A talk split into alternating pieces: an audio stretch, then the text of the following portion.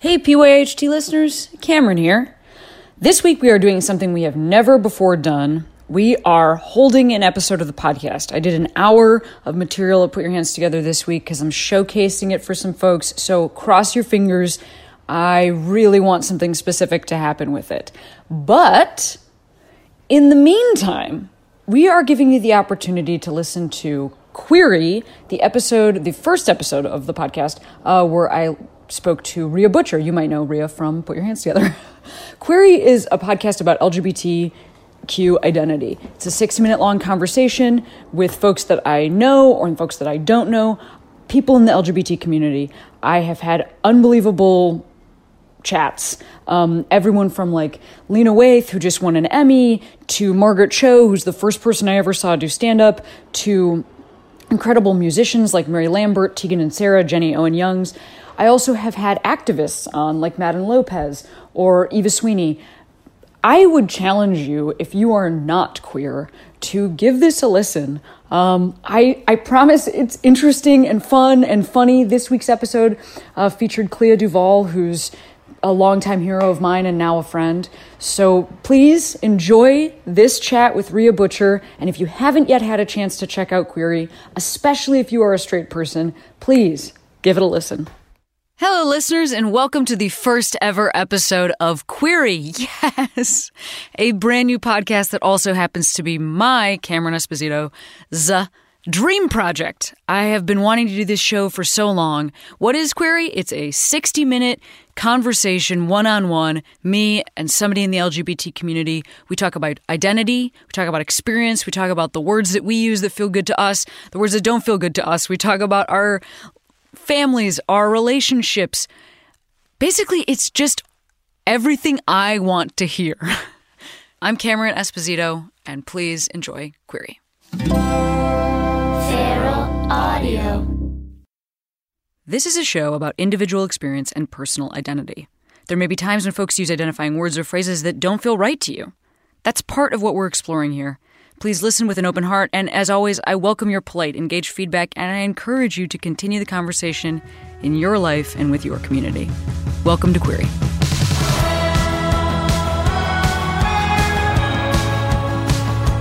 Today on the show, my wife, Rhea Butcher. Now, Rhea, of course, is much more than my wife um, an independent person, a stand up comic, uh, an actor, a writer, and honestly, one of the most inspiring people I have ever met. I liked her so much, I married her. So please enjoy the show. And I will say, since this is our first episode, you could do us the biggest favor in the world by subscribing on iTunes, giving us a big five star review, and then telling everybody why you like the show. We are trying so hard to bring honesty and in group conversation to the world. So please help us out. Tell your friends about it, tweet about it, and enjoy the show. Let's go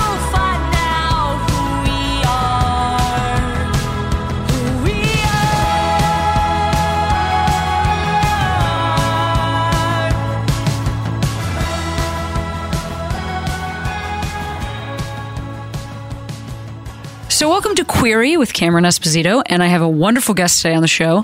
She is a stand up comic, a writer, and actor who I know pretty well. Uh, please welcome to the show, Rhea Butcher. Hello. Rhea, thank you for agreeing to do this. You know, this is Yeah, actually, sure. I'm not sure when these will be released, but this is the first one that we're recording. You're sort of the test. I'm the lead off. You are the lead off. I do hit lead off, That's the. so it's perfect Is that I'm that the first one. the it's the first cleanup hitter. is the best one though. Like no, I mean lead off means you get on base. okay, So that's like a good skill to have as so a so people can count baseball on you. player. Yes, That's I mean, who you are. Cleanup is like a very showy position in the in the lineup, Classic which is peacocking. very valuable. That means you tend to hit home runs or like big hits, multiple base hits. Yeah. But if you're a leadoff hitter, that means you get on base no matter what, and that's just like a baseline skill to have as a as a batter. So to just break it down and say We're it back to already talking about baseball. uh, cleanup Mm-hmm. is the more. It's the showy person who's either going to hit a home run or kind of strike out kind of Yeah. person, and then you and then leadoff Mm-hmm. is dependable, sort of heart and soul of the team. Yep. Sort of under appreciated. Oh, yeah. Uh, like an unsung hero. Uh huh. Precisely. Uh, like not Rudy because Yeah. there, nobody's ever chanting for the leadoff guy. Kind no, of. No, not usually. So that actually is you. It is me. That's you perfectly. That I know you pretty well because we're married to each other. Yeah. And because we have worked together for a bunch of years doing comedy. Um, we have a television show called Take My Wife Yes, we do. together. Uh, we have another podcast called Put Your Hands Together. Yes, where we do. stand up together. That's also on Feral Audio. And we um, Had other podcasts that we, we had other podcasts that we used to do together about sci-fi and action movies. Yeah. And we traveled together doing stand-up. And I would say that you um, are the most dependable person that I know. Thank you. So let's talk about why that is. All right. Um, Rhea, where did you grow up? Uh, I grew up in Akron, Ohio, uh, which is in Summit County. It's sort of like the on the low end of Summit County, which is about um, 25 to 30 minutes away from Cleveland. It's almost like due south from Cleveland. Is that in the same county as no, Cleveland? different counties. There's a county in between, and Cleveland is in Cuyahoga County. I'm just glad that we're getting Geographical Straight on our about counties. yeah, Yeah. well, yeah. It depends on which way you take into Cleveland. That's how many counties you go through, but it's Summit County and Cuyahoga County. Two different. You're from Akron, Ohio, and I've actually been to Akron. You've been a couple times. How many Yes. times have you been? Three or four? Three or four. Okay. That's the answer. Glad we cleared that up. It was a question, but it really was also the answer. sure. Um, four, I think. I've been four times. Mm-hmm. I've been four times with you. I've never had been before, even though it's pretty close to Chicago. But Chicago is one of those places. That's where I grew up. And when you're from Chicago, there's you don't. It's such a big city in the Midwest that you only kind of go to places that your friends or family are from. Yeah, I mean that makes perfect sense to me. Because Chicago is the biggest Midwestern city, so why would you go to another Midwestern city if you lived in Chicago, other than to gloat? So, what is it like growing up in Akron? How do you mean? Well, what's Akron like? Um, well, it has a lot of different stuff. I mean, it's it's an industrial town, or I should say, it was an industrial town. And, what's the industry? the industry was um, rubber. Actually, um, it is was the home of Goodyear, Firestone, and Goodrich. Um, were all headquartered there, Which are And- tire companies. Which are tire companies. Yes, and one of them makes a blimp. The Goodyear company does make the blimp. Wow.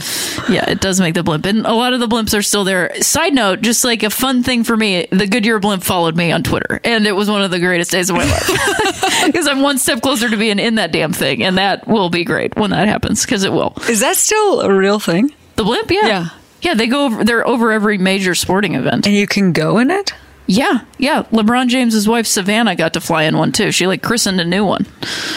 She got to fly in it, and they both made like they both were like so excited about it. He was like so proud of her, and that's why I love him so much because like he is he's from Akron. Like he's so very much from Akron because I wanna the same things that make me happy make him I really want to talk about LeBron course. James. Let's First, I want to just clarify Yes. that in order for you to get in the Good, Goodyear blimp, I just have to win two NBA championships. yeah, that's all you got to do. No problem. Done. She got in there on her own. Okay. By the way, She what's her skill? I just don't know anything about her. Well, I mean, she's uh, a big part of the community. She runs a lot of their foundation work. She does a lot of work in, in the Akron community, specifically with uh, children.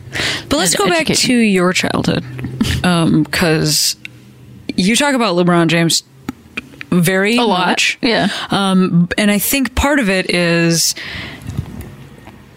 what it was like for you growing up in Akron at the time you grew up there, Mm-hmm. because you were talking about how it was the rubber industry was there. Yeah. Um, and then Well- the blimps kind of flew away. Yeah, I mean, to go back to that, like Akron was bigger than Cleveland in the 40s because of that industry. It um, worked so perfectly, specifically in that geographical location, because it was very much a crossroads of industry at the time.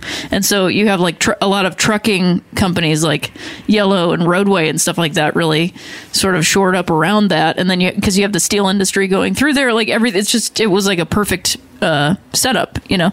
And there, a lot of the people in Akron that were like, quote, you know, like middle class or whatever, had very good lives through these jobs. Like you got a factory job, you kept it for the rest of your life, and then like your kids came up through that same thing. I mean, it employed most of the people in the town, and then all of the other jobs, like other jobs in other places that are like the high paying jobs like doctors and lawyers and stuff all of that kind of like fed off of the rubber industry and was like serving the people who worked the rubber industry and so when that went away it really was like the core of the town and the time that i grew up um, in the 80s it was still that was when it ended. I mean, I just read a book the other day and found out that like the last tire was produced at Goodyear. The last tire came off of the the production belt on my birthday in 1982. Like the same day Wait, on your actual birthday? on my actual birthday. Why didn't you tell me this? I did tell you. no, you said it, it was in August 1982, but I don't think you said it was on your exact birthday. That oh. is amazing. So you are the future hope for Akron because you were the next tire to kind of I think of somebody already took that Oh, mantle okay. up Got a couple years ago. but uh, yeah, I mean, and then that all just kind of went away because there wasn't any other. All the other industry was built off of that industry. So if those people uh, weren't making the income that they previously were and didn't have the stability that they had, they left to find they left Akron to find other jobs because they didn't have jobs. So that infrastructure of like human beings left that town, and it still is trying to figure itself out. Um, and like what industry it is, like basically it's been taken over by like two hospital systems and uh, a university. Like those are the two biggest employers now. So I say all that because like it's very specific to a lot of areas in in America of like having a specified industry and then that industry goes away and then all the people don't know what to do. Right. And I don't want to put words in your mouth or That's okay. shit on your town. So I mean this in a nice way. It's like you moved into a place that had like just died. Like it had just Yes. it had just Yeah. bloomed and it was yeah. done. And that's not to say that the people in that place aren't making things and creating things and making jobs and living interesting lives because I really do think um, it's a place that because of all this stuff that that that could be taken very negatively, it has created a lot of very interesting people and continues to that stay there and also leave. I mean, Well, that's true of a lot of places where there is a bit of a vacuum. Mm-hmm. You know, art can really emerge. It's part of the reason that the queer community is a home to so many artists. It's mm-hmm. because, like, if there are if there's a lack of concrete opportunities, then you make your own thing. Um, so I know there's a lot of musicians from Akron, and um, and you're from Akron, and you obviously are a really talented musician. oh, well, thank you. Yeah. My So- debut record will be out As never. a kid, you were growing up in Akron in this post boomtown uh, experience, and who did you live with? Um, I lived with my mom and my her parents, my grandparents. That's the house that I grew up in. Same In house she grew up in. Your grandparents' house, in the same house that your mom grew Yes. up in. Three generations. Yep. And what does your family do? What's your family's background? How did they make their living? Uh, well, my grandfather uh, owned his own business. Well, he was in the army, um, and then he owned his own business. He was like kind of working his way to owning his own business. He owned a linoleum and tile store uh, for many years, and that's what he retired. What was it called? doing.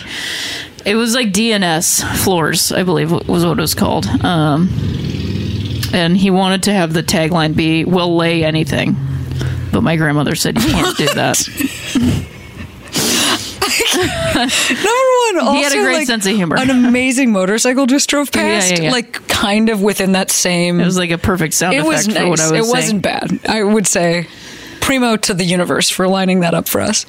Um, you want to, Yeah. We'll lay anything. We'll lay anything, and he was actually featured in uh, a Life magazine. They took a couple pictures. I have it somewhere of him and my grandmother, like you know, looking at linoleum samples or whatever. oh man! But yeah, my grandfather. Did, you- did you guys have his flooring in your house growing up? Slash, is it still in there? Yeah, I'm pretty sure. But he was one of those guys. I don't know if you know people that are like this. Like even people that have the labor skill to do stuff like that don't always. And I would say more typically do that to their own home because they're like, man, it's not worth it. That's funny because I they like feel know the value of it and they don't want to spend the time because they're like, mm, I could just get paid for this. all those That'll housing last repair for shows thirty are, years. are really teaching me the opposite I, thing. but- I know. I think it's an old mindset because Yeah. he only went to school until he was in sixth grade, and he, I mean, he was born in 1912. He had a sixth grade education, so I think the mindset is slightly different of the generations now who do like manual labor or stuff. Mm-hmm. Yeah, like because now it's for fun, and what you're saying yeah, is yeah. working You, himself. you wear like bootcut jeans and you look cool while you do it, and that's it's a whole brand. well, I don't think you he I don't like, think you look I'm cool while you wear bootcut jeans. Yeah, I think that's. I mean, that's. I mean, I'm being facetious. Um, but and, then, and my grandmother went to um, beauty school in Detroit, and then came back and like did that for a hot minute until she got I didn't married. know that. I had a grandmother that was also a beautician, mm-hmm. and anyway, we've never talked about that, and Yeah. also from Ohio. So, There you go. Probably Do we we're the same grandmother? and your family siblings? I have no siblings. No, Yeah, I knew that. I know you know that. But uh, anyone else that you were super close to it that was your age, or was it a lot of? You mean within my family or what? I have a cousin that's I don't know what it's like to be an only child because I have Yeah. two siblings and my family is so about having siblings. Like Totally. my parents like have siblings. thing. Mm-hmm. Everybody's really into it. Like it's not like there are families where you have siblings and you don't talk to them. That is not my family. So Yeah. I don't know what it's like when you're an only child. Are you the only kid that's around often in your in, Yeah. in your background? Yeah, I mean, there was a lot of I. Uh, there's a lot of only children in my family, and I don't think it's only children necessarily in the way you think of it. Of like, I only want one child. I think it was kind of like we're just having one. well, that I mean, also my situation was specific because my parents got divorced like right after I was born, so there was no time that I was. I, I mean, I might have had ha- half siblings. That would have been the only thing, but I never would have had um, siblings. Siblings.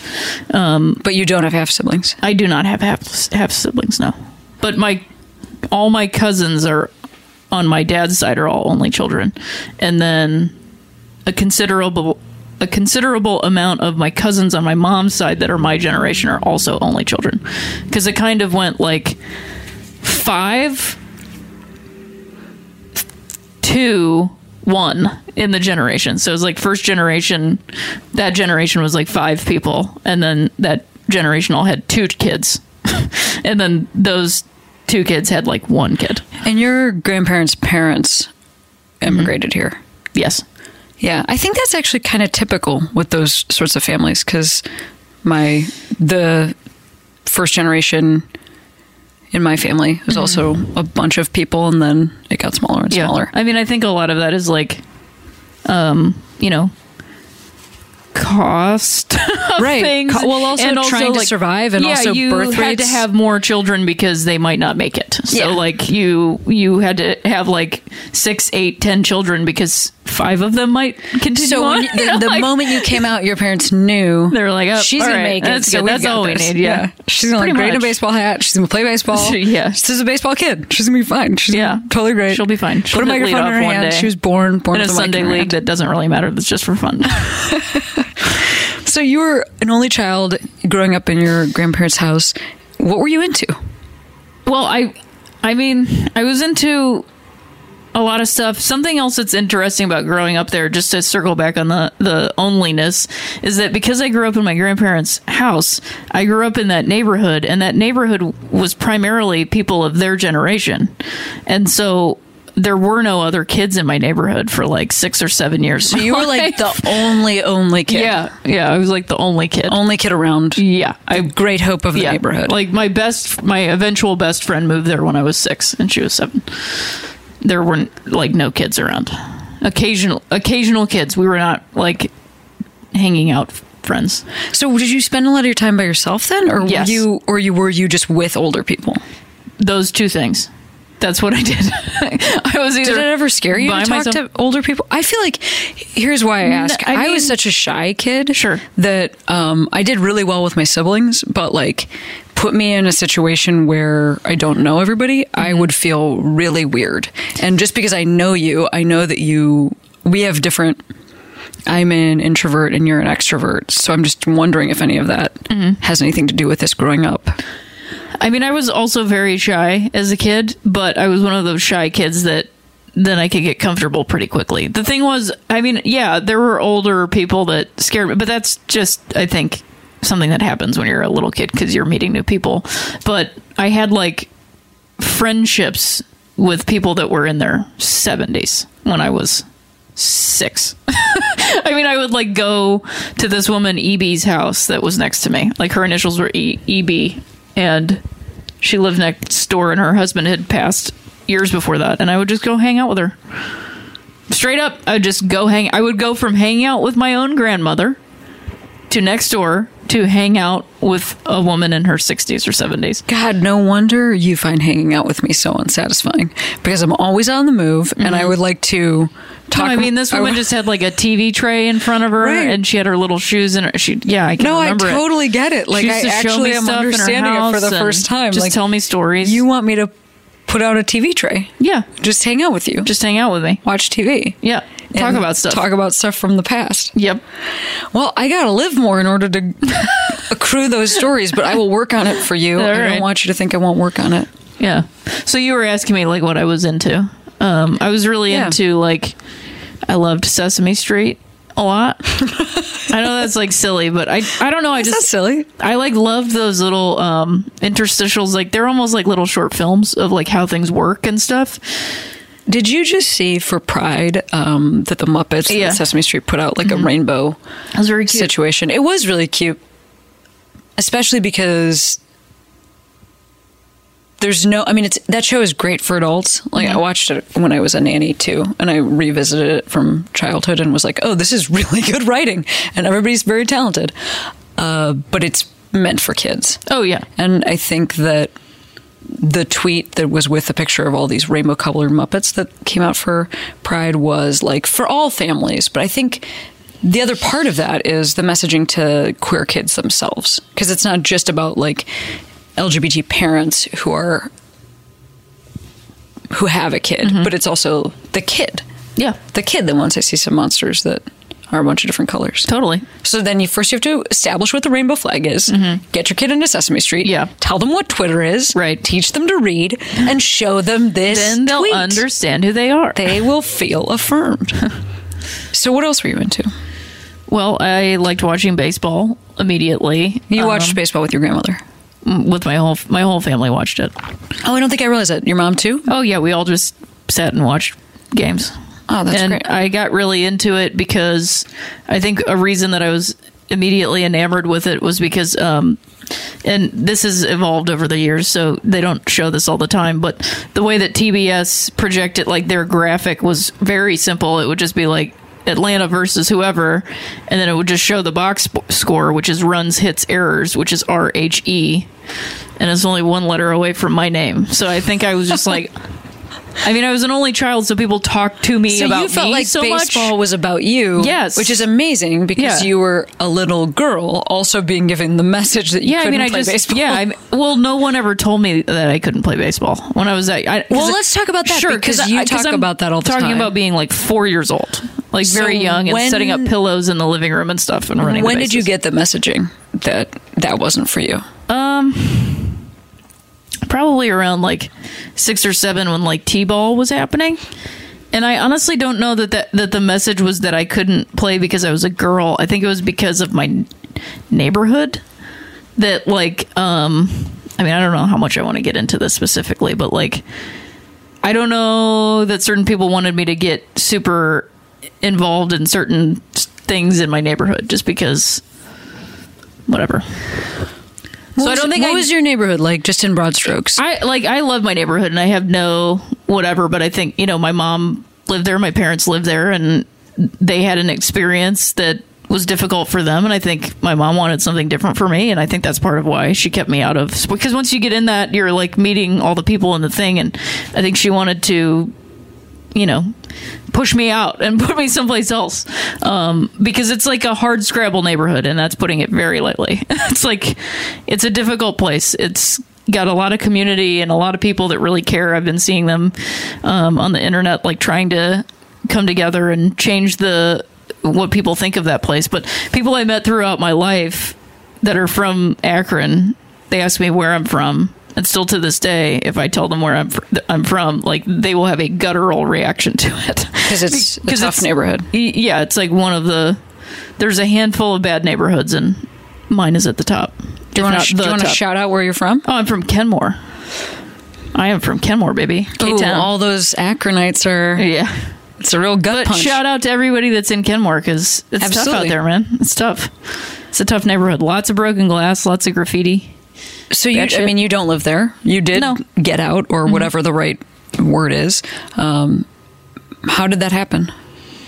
Uh, well, my mom had me go to uh, an all girls Catholic school, and what's wild about that is I actually got, um, I was in a more diverse class. class uh, uh, breakdown because I went to that school because w- while it was still predominantly white, so I'm not, I don't think I'm saying like, oh my god, I got to go to this like multicultural experience or whatever. But versus where I would have gone in my neighborhood, which is almost 100% white kids at the time in the 80s. Um, this school had uh, because it was Catholic but had no wasn't parochial. It didn't have a church attached to it. Um, you did not have to be Catholic to go there, and I was not Catholic, and I just went there um, to have an all girls education. So I went to school with girls who were Muslim and uh, Hindu and all different religions So you're in this tough neighborhood, and and non-religious, and well. it's a tough time economically for Akron, and you're going to a private school. How, who paid for that? I mean, my mom did. I don't know all all the checks. I don't know where all the checks came from, but they did have like uh, scholarship things and stuff like that. That I think I maybe got. I'm not sure of all of it, but yeah, Well, thanks to your mom. yeah, yeah. She worked at Jo-Ann Fabrics when I was growing up. And I remember having an art project when I was in kindergarten, where our art teacher, who I met, you met her um, a couple years ago, I saw her again, and she recognized me. Really, it was wild because I mean, she hasn't seen me since I was, 12. wild. Like seeing somebody like see you as a six year old and then see you where When you are. a full was, adult It was like pretty great. pretty actually. different haircut. Yeah, very different. pretty different haircut. clothes. Very different. I was She not wearing a, you. a You have jumper. the same face. Yeah, I do have the same face. Uh, but we were supposed to make like a giant cutout of ourselves as adults, like in our jobs. And I made a big cutout of myself working at Jo-Ann Fabrics. And I can't imagine now as an adult being a teacher not going home and like just crying my eyes out for that child. Because it's like so sweet and also like, Yeah. oh, sweetie. You know, it's so many things at once. It's like so adorable and, you know. Well, I mean, when I was in sixth grade and we had like a science fair project, then I changed what what I thought my career would be to electrician. That was how high I was shooting in elementary school.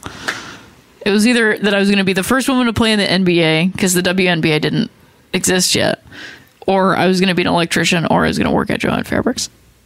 who around you was an electrician? Nobody. You just thought you just knew. I just knew words? by osmosis that electrician was a good job to have. Hmm.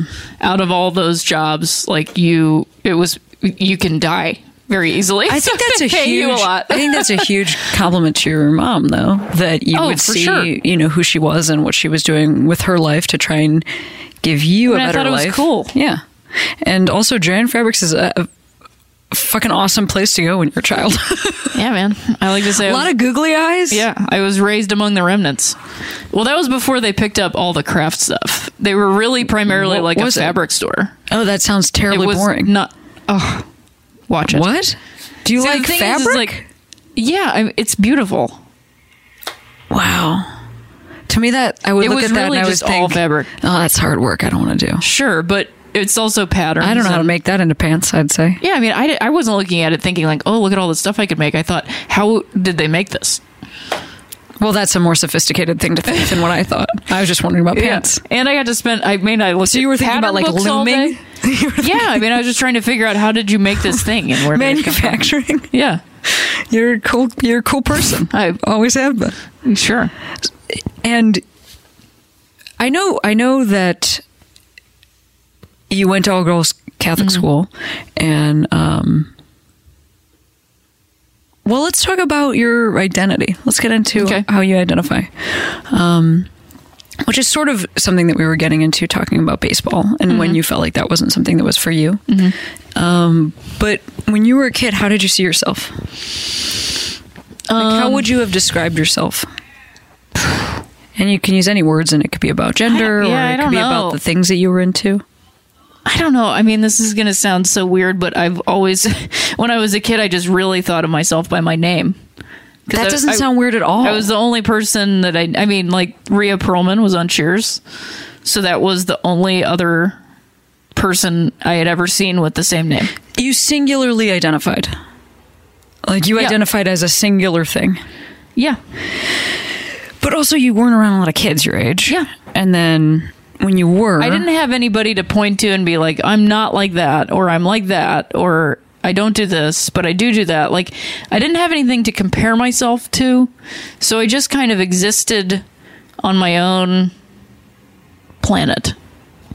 Wow. I know that sounds like incredibly narcissistic, but it's really just kind of like I'm not getting that at all. I'm That's just like not a, how just I. a lone sort of. I didn't be, because, like I said, I didn't. Ha- I mean, I went to uh, preschool when I was like four, and that was fine. But it was a big amount. I I, I was. Um, I started reading at like a really young age, so I, developmentally, I was I moved pretty fast. I think so. Like between three and four, before I started going to school, I spent all that time thinking those things. You know, thinking being kind of alone and being around these older people, and so I think I developed my sense of my of self pretty quickly, and it was before I really interacted with other kids on a regular basis. If I that makes sense. Sure. Yeah, I I'm mean, not- it does because you're describing it so well. Yeah. And I, I just want to say that it doesn't sound narcissistic. It does sound a little bit, um, you know, I don't know, heartbreaking. Like, I mean, it's adorable and Sure. cute and sad. Like, I imagine it reminds me of the movie Moon. I don't know. It's just making, Oh, me, boy. making me think of you alone Well, out I mean, there. yeah, sure, but I mean, I did get to. It's not. I wasn't. See, the good thing was I I did have those adults because if I didn't have that, then yeah, that would have been pretty sad. But I did have. So you thought of yourself as a singular ent- entity, and I Yeah. just want to ask now, um, in this moment, how do you identify today? And um, like, what are your pronouns? Oh, I mean, I'm kind of. You're catching me at a state of flux, you know, and um. So Well, I have the capacitor to hear what you're saying. good work. She likes Great, Scott. um, Back to the Future. Back to the Future a lot. I certainly do. Um, I currently, I'll put it this way, tend to use like she, her, and stuff like that.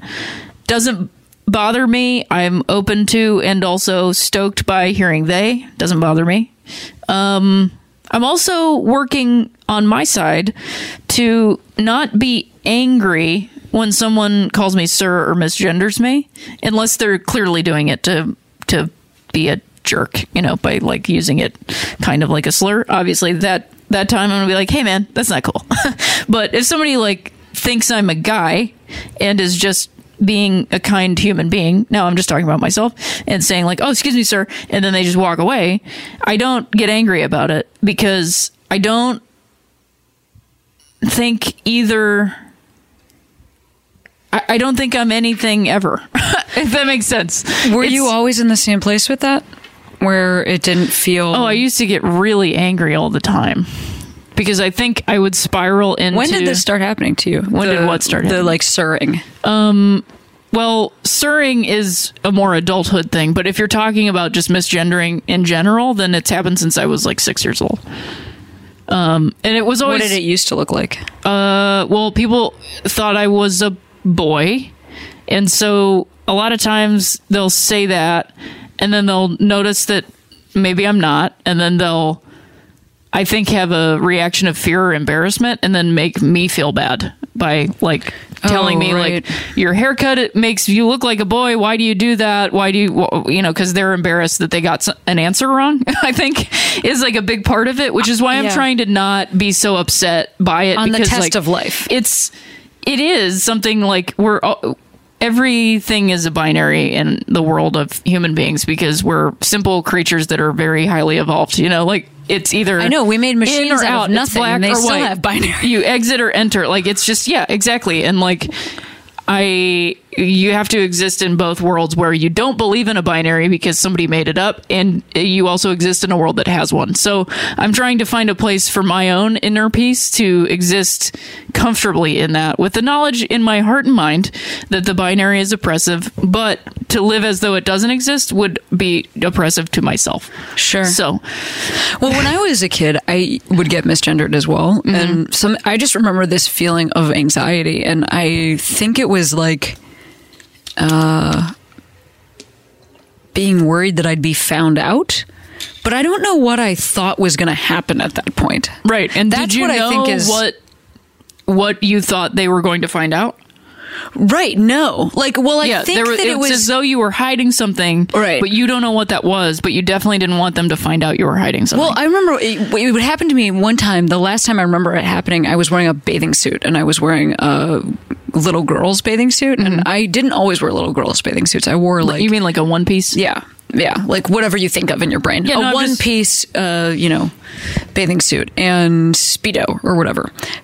I didn't always wear that type of bathing suit. I wore like a lot of only bikini bottoms um, and then just like uh, topless. This is just such a wild world to me because um, where I'm, fr- there was no, I had no pool. I, I, I didn't learn to swim until I was seven years old. Well, I didn't wear that to the pool Mm-hmm. because actually that probably would have been a lot more um, not okay. I think I would have been like, Oh, sure. If you wore that to the Teased. foot, no, I understand. but I would wear. I also it- didn't go on vacation until I was um, Yeah, my far parents into my twenties. So would take us to. We would get in a the station wagon, like drive to Florida, and at the beach, I would wear that because I like knew less people, and it's kind of Sure. the beach, so you're Yeah, a yeah, little bit like a. I just meant Wildling? in general. I was never wearing those types of cl- clothes because I, You were never wearing swim clothes at all. I mean, not really, not until, um, till I was like nine or ten. You didn't have a bathing literally occasionally. Yeah, I did have one. Okay. with a zipper in the front Well, I feel like you buried the that I got from Kids R Us. with a zipper in the front. Yeah, How far down the zipper go? not very far. Okay. It did make it easier to get that damn thing off. I hate those things. bathing suits. The, a one piece bathing suit. Good suits? lord. When have you been wearing a one piece bathing suit? When I had the the Okay, previous the one it. before the zipper, So the only oh, I was like, Jesus Christ, what is this torture thank God I device? got this is zipper. Um, but yeah, I would be really scared that somebody would figure out. So I got mis. I got like somebody called me, and what will the young man have? And I was Yeah. wearing like a girl's bathing suit, Right. and that was so Now, humiliating. can I ask you a question? Was this person older? Were they like No. elderly? They were not. Okay. No, I was um, at like a. Again, we just we just went to the beach in Florida a lot. That was like our family vacation, and there was somebody working at a like a restaurant. We were getting food to go, and I was wearing a one piece bathing suit, and I was like. How did this just happen? Because Sure. there there are clothes that are gendered and clothes that are not gendered. Yeah. and I would Right. say a one piece But see, that's to me. bathing suit. So it's like what the the thing that I'm communicating even as a kid Right. that this other person senses who's like 20. Yeah. But that's why none of this is like real. Because that could happen to you while you're wearing a pink, quote unquote, girl's bathing suit that like could not be misunderstood for something else. Yes, Like that's and there's still that's like what I mean. They're both things. about this person. Yeah. requires me. Like if you if you can do that, if another human being can be like, what will the young man have? And you are wearing a Minnie Mouse one piece pink girls section quotes section bathing suit still say, what will the young man have? None of this is real. You know? I, man, I, I couldn't agree more. But there is, it is interesting because there are things that are real amidst all that. Like, yes, if the binary isn't real, still gender is real and breaking gender norms is real because, like, Mm-hmm. Yeah, I'm are not- some I don't norms. mean to say, like, And I'm nothing only, I'm only saying just this because because, I think we've talked about this story before. That when I used to work, um, when I was in social work school and I worked, I was in grad school for social work and I worked at a home for uh, kids who couldn't be placed in the foster care system. So they were like kids who'd had very tough lives. And there was a little girl who was six who came and sat on my lap one day and like leaned her body back against my body. Like she was just sitting on my lap, leaned back. So I have pretty, I have a pretty large chest, and she was leaning against my boobs, and Not in a weird way. I just mean she could feel them. And she turned to me and she goes, Are you a girl or a boy? And I said, What do you think? And she said, I think you're a girl. And I was like, Okay. Mm-hmm. Well, then I am.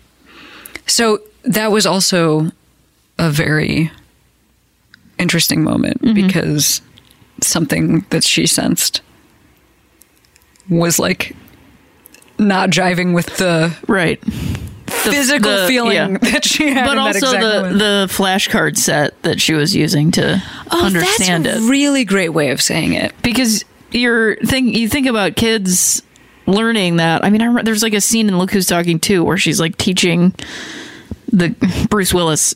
Is there a flashcard set? No, Is that what she's you're- using like People magazine Oh, wow. or something like that, and then um, I don't remember the the full thing. But even that, like you look at that, they're seeing. A, a woman's breasts in a swimsuit or something like that. That doesn't mean they're touching them. That just means they're seeing them it doesn't always compute.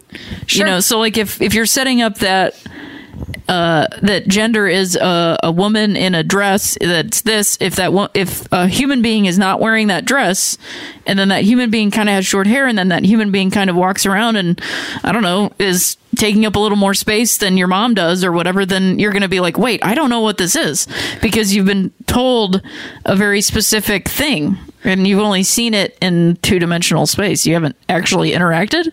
And I think that's what kids ask that all the time. Like, I used to have a real phobia around children because I would go hang out with them. Number one, I didn't spend any time with kids because I didn't, there were never kids around me in my neighborhood. Nobody was having babies.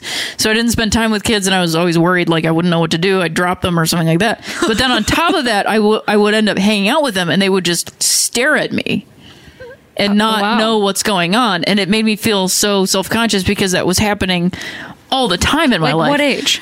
I'm, I'm at all ages. Like still till now? Th- This is an Does this experience you happen have to- with children? No, it doesn't happen to I mean, they look at me like that, but now I get it. I have more empathy for it and I understand it. I, I'm in a different position in my life where I don't feel You're more confident. so I'm more doesn't confident. jar I you also the feel same way. good. I've had people be kind to me and o- open up and, and hear my experiences. I've had enough things happen to where I can separate myself from a, a child's experience and be like, of course they're looking at me like this. They've been shown these images like I just said. Like it's, you know, now it doesn't bother me. Um, it's the parents that are always the problem. Uh, I want to talk about something that you just said that I thought was very interesting. That you said in passing, you were talking about this person takes up a little bit more space than my mom does. Can you talk about what you mean by that and what your experience is uh, that would lead you to say that? I I think I just think it's an interesting Oh, just- way of talking about different genders or, Sure. or whatever you're talking about. Well, I think um, our friend, uh, our friend was say- used a phrase that really got me thinking, and sort of, you know, when you've been thinking about a, a bunch of different subjects, and then somebody says one other thing, and it, it pulls them all together. It like mixes the whole thing. It like adds the salt to the recipe or whatever, and then it, it tastes like the food. Yeah, salt's great. Yeah, our friend said, um, you know, people who have been conditioned male and people who have been conditioned female, and was using those two phrases to describe people As opposed to male as opposed to describing the person and then the behaviors coming from the person it it's actually describing the behavior set as an external thing which is true um, and then when i started thinking about it that way like i think that's something that i've been struggling against myself is like trying to understand the whole thing is that i if if you want to talk in terms of binary and like how we exist in this culture like i relate more to masculine things and things that are quote unquote boys things and stuff like that. I did always have girls things that I liked. I still like some girls things because I'm a human things? being and I like a lot of things. But if there's a spectrum, I'm I'm like way more into like the uh, masculine space and stuff like that. But I was still conditioned female, and I have terrible posture because of it. I I don't um take up as much space as I maybe would have if I was conditioned male in my life. You know, I, I maybe would stand up for myself more. Those kinds of things. Um, that's what I mean when I'm talking about like a kid. You know, seeing the the dynamic in their own house possibly, and then the flashcards. So your posture, you bringing up your posture, how do you think that relates to what you're talking about with your conditioning? Oh, I mean, I think it. Um, I think when you hit puberty, I, I think when I hit puberty, I mean, I definitely did not want to have breasts, like for sure. I did not want that at all because I was like, this doesn't feel, it just didn't feel like me, you know? Like when you're a kid, you don't have that, and you kind of, you're just like, whatever. You're whoever you are. And then You're a singular me, entity. yeah, I'm a singular entity. And like I can't take my shirt off, but my friends that are boys, they can take their shirts off and that's what I look like. So that's what I am, right? You know, like that's just what I was thinking in my head. And then as soon as you get breasts, you're like, this is not what I, I didn't sign up for this. I always think about the scene in Back to the Future Part Two when um, he gets knocked out and then he's up on the I can't remember the floor. This is really sad. I'm a super fan. I can't remember the 77th floor or whatever. And Lea Thompson wakes him up and she has like huge boobs because she's gotten plastic surgery. And then later when Biff comes home, she's like, "You're the one that wanted me get to get these things, and if you want them back, you can have them." And I was like, "Yeah!" Like I used to totally relate to that. Wow. I totally So they I- felt like an add-on. To Yeah, to body. something I did not sign up for. Like this is not what I wanted. So foisted on you yeah, like to- by by who? Like, don't know. Who's the? I mean, I never brain. blamed anybody. There's no one to blame. Even if there's nobody to blame, you didn't. There was nobody that you did Like blame. Howard Hughes says, no one ever is to blame. so you there's so what I did think you I just felt that? shame about it You- because you I turned didn't into like shame. a thing that I had, and you're supposed to like that. You're also supposed to not show them off and hide them. You know, like it's just a very complicated. Well, that's a really intense gauntlet to run. Yeah, for sure. Yeah, yeah. I don't want them. I also should be ashamed of them, but for different reasons. We'll talk about your posture as that specifically relates. Well, I think I this. just like did that. A little bit of it is inherited because uh, I, my mom has similar postures. I've noticed just in photographs. I go like, "Oh, holy shit, that's my posture." And then some of it is if you for, put your shoulders forward and you lean forward, then your breasts go backwards, and you can't see them. So you mean you're like shirt. making the the the I'm ruining my body. You're making hide. the item that is like the most forward be your shoulders, so Yeah. your shirt just kind of hangs down. Yep. Yeah. And I didn't like realize I was doing it. when did you realize? I don't know, a couple years ago when I was in How did college. how did you realize? Be- I, I was in college. I mean, I didn't realize that this was all the reason. It took me years to figure that out, but I didn't know my posture was so bad um, until I was in college because uh, it my I went to art school in Akron at the University of Akron, and it was an old uh, Buick dealership, and so they it still had some remnants of that architecture, and there was like a walkway on a ramp in the middle of the building, and you walked past the art gallery that was like a bunch of windows, and so you would get I would catch myself in the reflection walking Oh, because you can't see your posture if you Right, look if in you're mirror. looking in a mirror. you look kind of flat.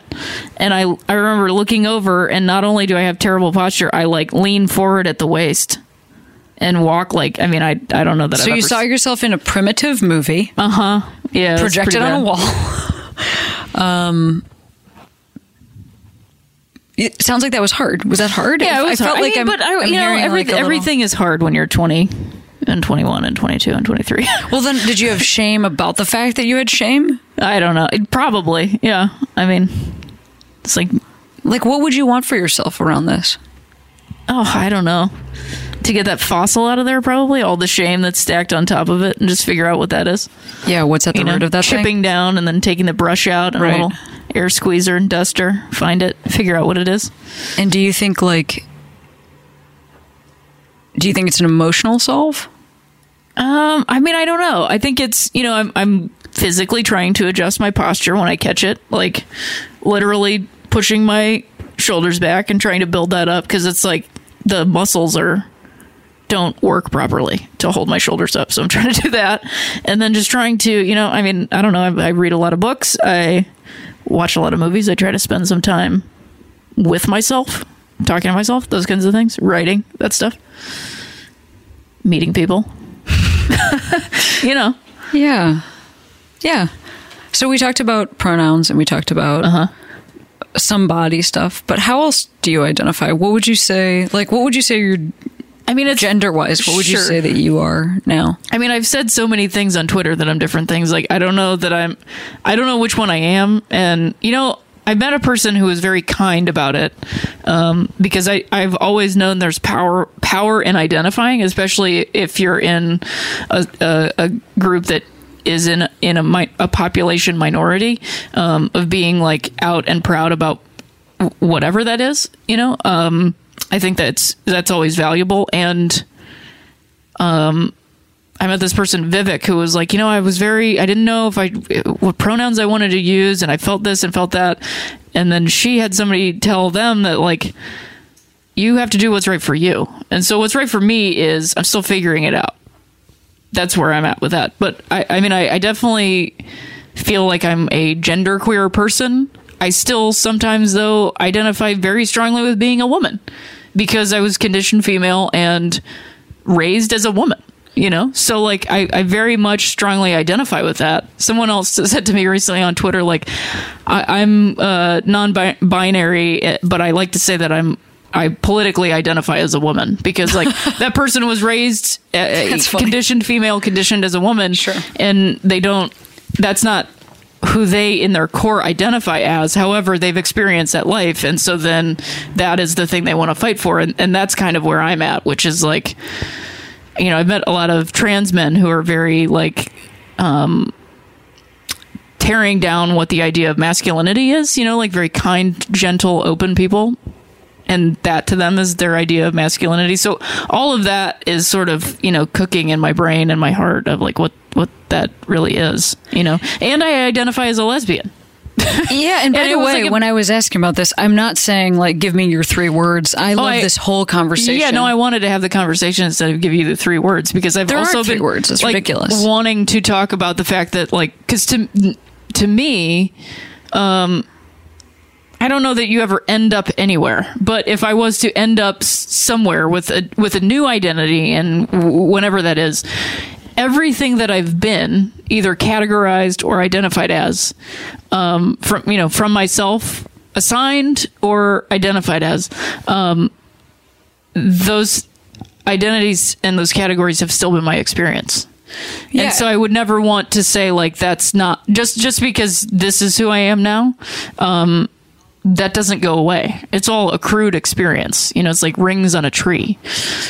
and communities you've been a part of, Yeah. you stay a part of Yeah. in different ways. I think it's, you know, part of what you're talking about is the fact that in our community in like the east side of Los Angeles, Mm-hmm. there are a lot of queer women, and then there are a lot of queer women who are cis, and then there's Mm-hmm. a lot of trans women and trans men who sort of like occupy similar spaces, Yeah. similar spaces, and I think that And that's a lot of like genderqueer and non-binary folks that all right kind it's of like just kind there. of but it's different than i think uh the stereotypical broad strokes like gay bar Mm-hmm. that we would think of and those the people in there that are um you know that i imagined gayness was when i was like first Right. coming out and um the community is like very big and diverse yeah. which is really cool actually i feel we're, we're very lucky to live in a place that that's true because it's something about um,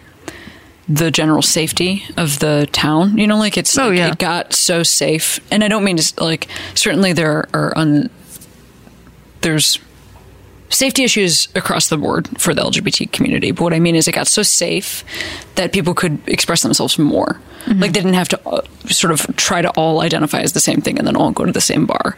People could live in different neighborhoods and they could go to different types of places and they could kind of mix more with. Um, Straight people and cis people, and and Yeah. then the whole community. I do think the bar is going to make a comeback though. you think that in these years. the queer the gay bar is going to make a comeback. Yeah, and I think the positive of that is it's going to be what you were just talking about. Is that you know it might be like a dyke bar, but that dyke bar is going to be all those all the people that we just mentioned. You know, but it's going to be. You know, it's it's a sign on the door that's like all are welcome because we can't except stay people home that anymore. hate us. Yeah, exactly. And I just think we need that. Um, you know, the internet was really great for community building and uh, voices being heard that haven't been heard, like literally ever, that have been written out of history, like specifically uh, talking about uh, trans voices and um, trans voices of color and stuff. Um, community building there, and I feel like it's now become, and it's always been, but it's getting very harsh and it becomes just about this harsh conversation a lot. There's people invading those spaces that have well, been made. and also tension. I, I, I is literally so high. mean like bots and like bad people. Sure. That's who I'm talking about. And so I think that But even good people are losing their minds. Yeah, I mean, I've yeah, had fans like quote tweet me to yell at me, and then the next day be like, I love this. "I'm thing. so Yeah, yeah. excited to come to." I mean, it's, I just yeah. think we're all we're all real amped. Right, and it make and why we should be all amped. Yes, but what I mean we are. is, we're we're amped. We need for good things. reason because somebody else is doing something. right, we need the Twitter outreach and community there, but we have to like actually take it into the streets or into the bar and look at each other's faces, Yeah. and strategize So that we and, don't like lose it. organize and talk to each other. And it being and say like and yeah exactly. Like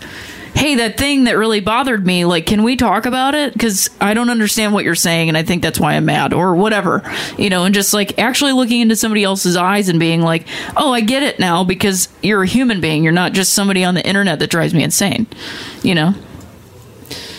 Yeah, I do know actually. but that, I uh, do know. it's it's always been specifically the the LGBTQ commu- community has always had this issue. We've always been little camps of people that have, you know, like stuck together and then it's been hard to overlap. And i think over the years and decades and centuries we've been moving towards that. And i think we have a real opportunity to really stick together. I mean i'm very impressed and would love to see like video. Not i shouldn't say impressed that's condescending. I'm really excited um, about what the sort of like radical queers of color did in chicago to like shut down pride and say like we actually have to s- turn this from the capitalists uh you know like being excited that like lockheed martin is like we do i I think you know there's arguments to I mean, both things, but- Lockheed's no good, but you know, like Jose Cuervo for sure. i mean yeah I'm like, just kidding. it, it means something for queers to take up space in in the corporate sphere but It it's does. another thing to then kind of allow it's another thing to allow the corporate sphere to take over our space and i think that's what's Right. happening and we're not talking about the right things and I, i'm just really glad that they stopped it and I that totally like agree. people listened and were open and i'm sure there were people that weren't stoked about it but to do it is to do it and that means something you know like when you're I think what you're talking about is that if you are being pandered to, Mm-hmm. it is because somebody believes you have power. right Because you don't pander to communities that don't have power. Yeah, and we should be So- using that power as, as opposed to just like floating on it. Sure, and there is also a, po- a a certain amount of being pandered to that's very positive. Mm-hmm. Yeah. that is why it feels good when like Yeah. Cheerios puts out like a Right. whatever it is, or when I'm mentioning you know oh Sesame Street did this like because you feel pandered to in a way that's like we care enough Mm-hmm. about you, you matter enough to us, um, like as people, but also just as you know beings that are going to spend money like any Totally. of that's I- possible. yeah, I think we just the But parades the- need to shift from being parades to marches again. Right. You know, Well, I was it gonna needs s- to be taking up space as opposed to just a party. Right. Because like for a couple of years we got to have some parties because we felt like we made it, and I think you know it wasn't premature. I think you know. But it has always, but but there is. I would just say the only thing I would push back on that is that party is protest and protest is party. I think the corporate sponsorship is in a different lane entirely. But like a person sitting down on the ground and holding a sign, and then another person standing next to them dancing in a speedo. To me, those are like they go hand in hand because Sure. the stoppage of whatever is tough in our culture, the stoppage that's Mm-hmm. happening there. It's like happening from both angles. Like, don't be ashamed of yourself. Be free with your sexuality. Yeah, but also could- don't pollute the like. You know, like Sure, people have but- different Yeah. causes, and I, I think that. But we could be doing those things. Like I just think for, I mean, I like went to the Chicago Pride Parade a lot, and I don't know, it was just a little too much. Like there's like a lot of allies there that are just really also just getting drunk. So I feel like you got to take it back a little bit and be like, no, you have you have to watch me, and this is not your party, kind of a thing. Yeah, well, I hear you completely. I mean, Nikki Haley, who's currently, uh, as we're recording this, the uh, U.S. ambassador to the United Nations, tweeted about being booed. Yeah. w- I mean- walking home from lunch, and you know, I think like uh, maybe Pride isn't everybody's space. Maybe it's actually queer mm-hmm. people's space first, and you have to be invited. And the wild thing we, is, she's done some super positive good things. stuff. Yes, You know, it's just that like, hey man, you're you're associated with this thing, so you're gonna get booed, and then you have to tell us what you're gonna do to not get booed the next time. That's what it is. there it is. so, Ria, before I first of all, thank you so much for talking to me. Oh, sure thing. I feel like we didn't cover everything you wanted to cover. Did It's we get a- everything? Well, it's an. I mean, it's an hour long conversation, Sure. and the goal is to document our stories and talk to people about how they identify it. And we did all of that. Great. Plus a few baseball jokes, and you told us about in Back to the Future too, how that. Yeah, I've been wanting boobs to talk about that for a while. So um, I feel like we knocked it out of the park, which is a baseball Whoa, phrase. great job. And Fair ball. I would like to end the show um, by asking you, Rhea, to uh, share with the listeners and with me um, a queero of yours. So, just looking for somebody in not necessarily even your sphere. Sphere. It doesn't have to be somebody that you know, um, but somebody who's influenced you in the way that they have lived their life as an LGBT person. Um, I think, I mean, I have, there's many, but for this conversation, I think I'll pick Harry Dodge, the artist. Yeah, tell me about Harry. So he made a movie called uh, By Hook or By Crook, which I think came out in 2001, if I'm getting my dates correctly, with um, Silas Howard. And um, it was a movie that I'd like seen in magazines and stuff because the internet wasn't really a thing yet, and I mostly knew about it because it had a really great soundtrack, and I like couldn't track it down. And then I, I finally got it through Netflix and watched it, and was just like in awe of what they made because um, it was just like a buddy movie. You know, I'd never seen a queer movie that wasn't some overwrought love story, which is valuable, um, or a story where someone uh, either died or was like killed, because th- we also need to tell those stories. But um, none of that happens in that movie. You It's- showed me this movie, Yeah. and it, I think what you're also pointing to is that um, there's two people in the universe who take up space in each other's lives, and it's Yeah. Mm-hmm. not romantic space, and that that's very interesting for the queer community because Yeah. we're we're not really portrayed in entertainment as doing that for each other. Yep. I felt so struck when I saw um, how uh, Laura Prepon and Natasha Lyonne's characters being buddies in like the first season of Orange is the New Black. Oh, yeah. when they talk to each other, yeah, it's like very cool. they have something in common. yeah, a shared experience that they didn't actually share. Yeah. yeah, and one to it's uh, totally transformative when I saw Yeah. that scene where they're like sitting on the they're sitting on the stairs together. Do you remember what I'm talking about? I do. And yeah, it, I love that. Yeah, and the the movie also explores gender in in a really fascinating way that's like not necessarily spelled out for you, like um, the way the like out group in the movie refers to the, the pronouns that they use with them and then the pronouns they use with each other is just like really fascinating and I, I was really inspired by that and then I like kind of tried to keep track of that person and um, they're now like a professor at uh, Cal Arts and they do a lot of like video art and some really cool stuff and um, uh, they're married to a person named Maggie Nelson who has written some tremendous books and it's just like an inspirational life to live you know and, and moving out here they were at a party that I went to like very early on moving out here and it was one of those moments where I was like oh I think I'm on the right path. I may hate it here but there's a reason that I'm here you know?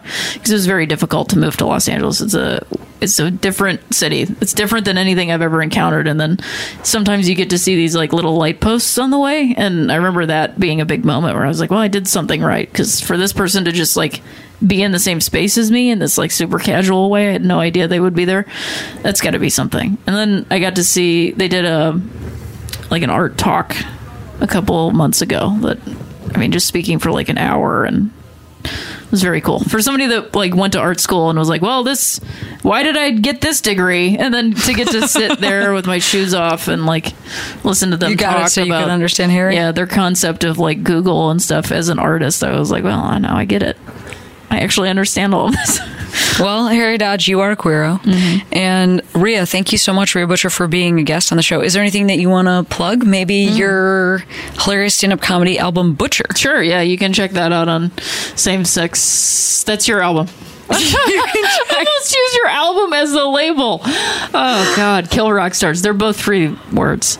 Um, I, I, my album on yeah. Kill Rock Stars is called Same Sex Symbol. Yeah, But I talk yours lot- is called Butcher. Yeah, it is, and I mean, it's from like a year ago, and it's kind of amazing when I think about the jokes that I was telling. I I, I feel weird talking about that album because I was in a in a different place and thinking about things from my own perspective. And I know, like, Well- people literally reached out to me and was like, "This joke is offensive," and I was like, "I'm sorry. I was talking about an experience that I had, but I also understand what you're saying." So I feel like I have to give a disclaimer when I talk about that album. Um, Yeah, you mean we're evolving people and Yeah, stuff yeah. is changing all the time. And Yeah. uh, I hear you.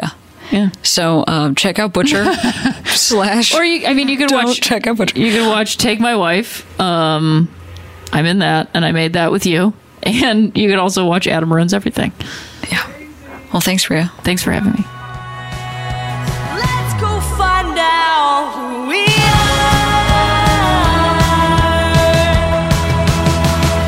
are. Well, listeners, that's our show. Please remember to rate and review us on iTunes. You can follow me on Twitter at Cameron Esposito. We are recorded by Matt Brousseau, produced by Sierra Cato and Feral Audio. Our theme song is by Ali Weiss. Thanks for listening to Queery.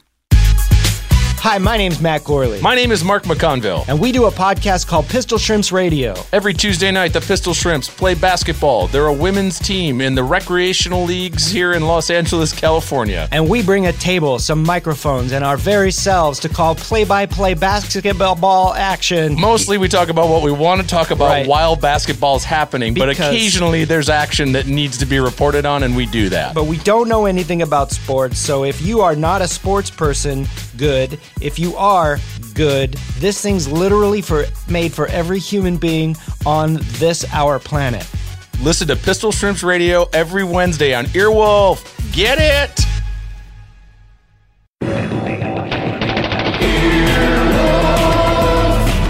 This has been an Earwolf production, executive produced by Scott Aukerman, Chris Bannon, and Colin Anderson. For more information and content, visit earwolf.com. Hey, this is Arnie Niekamp from the Improv Fantasy Podcast Hello from the Magic Tavern. I fell through a dimensional portal behind a Burger King in Chicago into the magical land of Foon, and I started a podcast. Season 3 has just begun with a brand new adventure to defeat the Dark Lord. If you're a new listener or you've fallen behind, Season 3 is a great jumping on point, and we've got great guests like Justin McElroy, I sound like a fancy college professor. Eight nuts. Rachel Bloom, You want to see my collection of men corpses and one woman? Felicia Day, and Colton Dunn, You've seen me have intercourse with a variety of species. It's a bummer. Andy Daly, You have the members of Genesis listed, but Phil Collins is crossed out and then circled and crossed out again. Uh, yes, I have killed Phil Collins twice. Thomas Middleditch, Jesus! I mean, Jazos, Ruler of the Eighth Circle! And that's just the beginning. Season 3 of Hello from the Magic Tavern is out now. Listen in Stitcher, Apple Podcasts, or wherever you get your podcasts.